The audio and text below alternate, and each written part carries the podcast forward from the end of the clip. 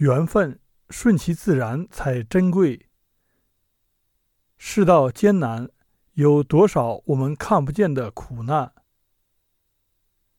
上午忙了半天，身心都已经很疲惫了，却没有睡意，似乎觉得光阴太珍贵，不舍得睡去。可巧刚来出家的师兄也说，不如出门散步。散步途中还吃了酸甜土豆。豆腐脑、糍粑，就坐在路边的小摊子上，阳光微薄，风凉凉的。人在空闲时才会有相思，才会有想念。像是现在，一天的事做完了，在灯下坐着，等着一会儿祭灶，就写下了这些。十七日和师傅回绥宁。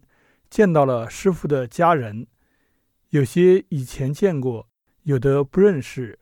头天晚上睡得很晚，在陌生的地方不太习惯。第二天山下温度要高一些，并不觉得多冷。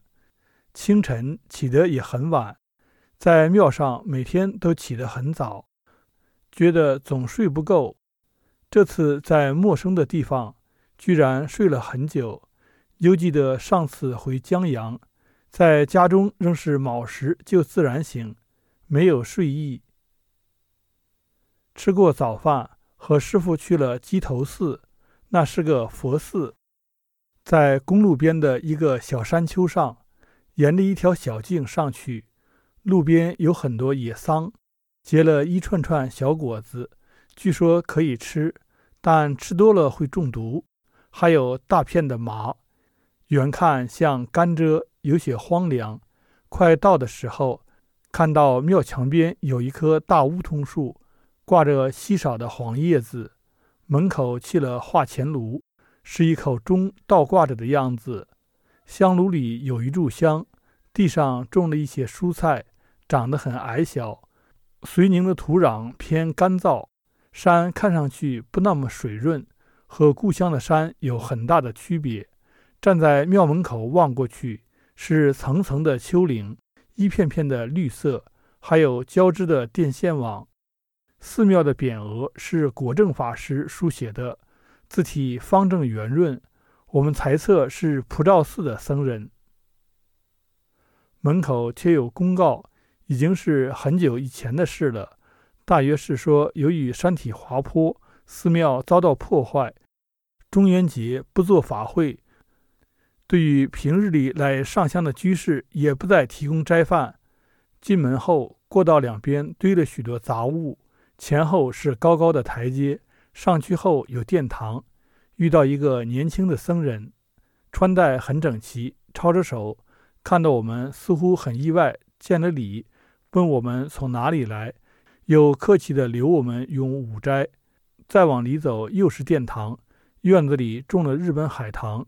开了三两朵花，衬在斑驳的红墙下，令人神思飘渺。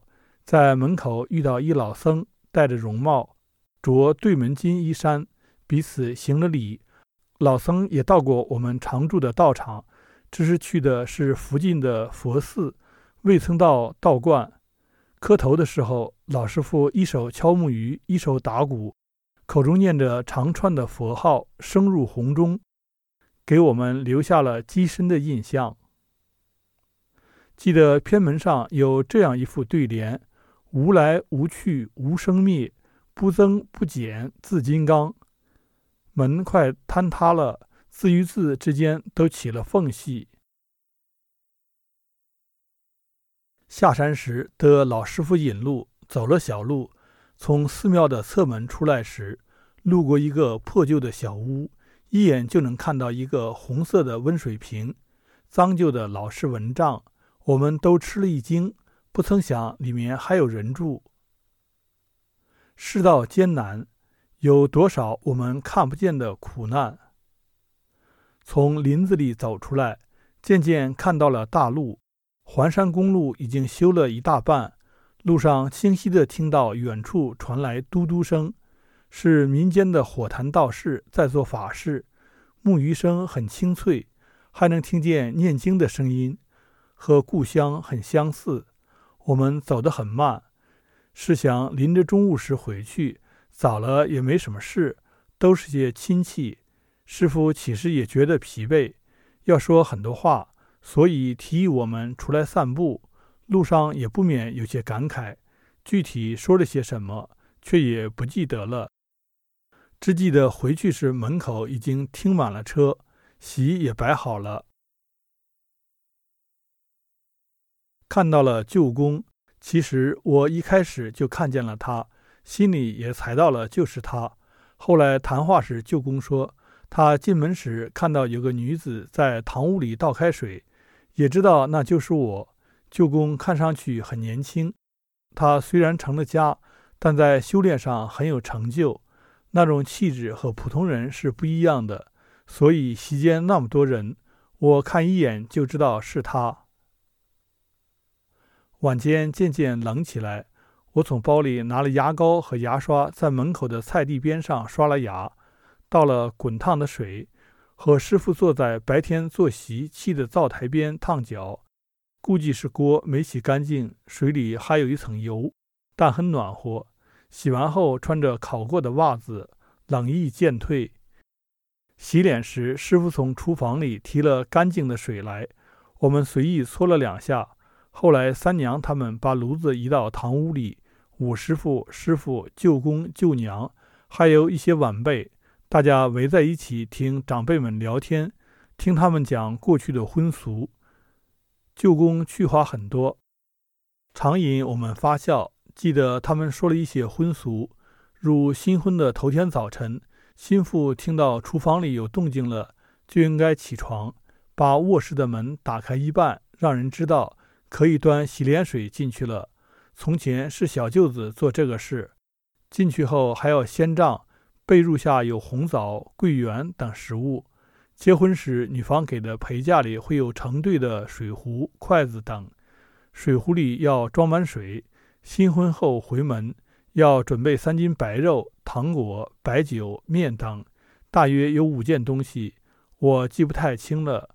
我听得直摇头，感慨婚礼的繁琐，玩笑说：“好在自己不用走这一遭。”被师傅笑了一阵。舅公吃饭快，也不忘打趣我说：“是我吃饭像老虎，小周吃饭一颗颗数，让我觉得怪不好意思。”和师傅一家人去上了坟，拜了师傅的父亲母亲。先去师傅父亲的坟，山路很不好走，都是陡坡，要穿过人家的菜地，地里许多烂菜叶子，时间久远都变了色。坡上有一丛南竹，想起刘师兄说过的，想种这样的竹子。坟占地不广，周围都是麻，大家把坟周围的杂草拔干净，打整好了祭台，在周围点了香烛，然后一起烧纸钱。同行有个长辈，开口离不开阴阳五行。烧纸钱时说，人死后都要回归大地，都离不开土。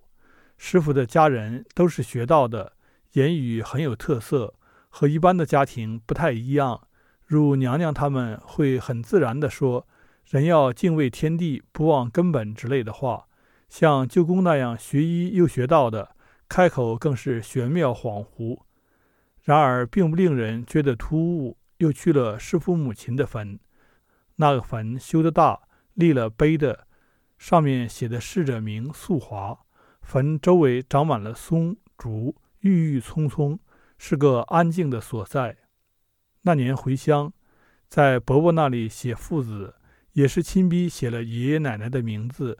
现在已不记得祭拜过程，只记得那两座坟挨得近，旁边有许多竹子，柑子树年年结果子，废弃的老屋也在旁边。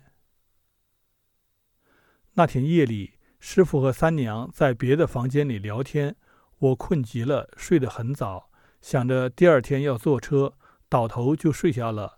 临走时也没见到去时看到的老神仙，那也是让我印象极深的人。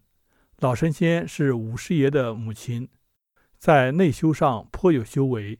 也记得我们第一次见面时，他看着我，问师傅我是谁，师傅说：“小周，徒弟。”他略激动地向前了一步，连说：“出家好。”然后推了推眼镜，说：“想看看我。”我靠近了去，挨着他，让他看看，长得标致呀。老师傅冒了这么一句，我听了心里乐滋滋的。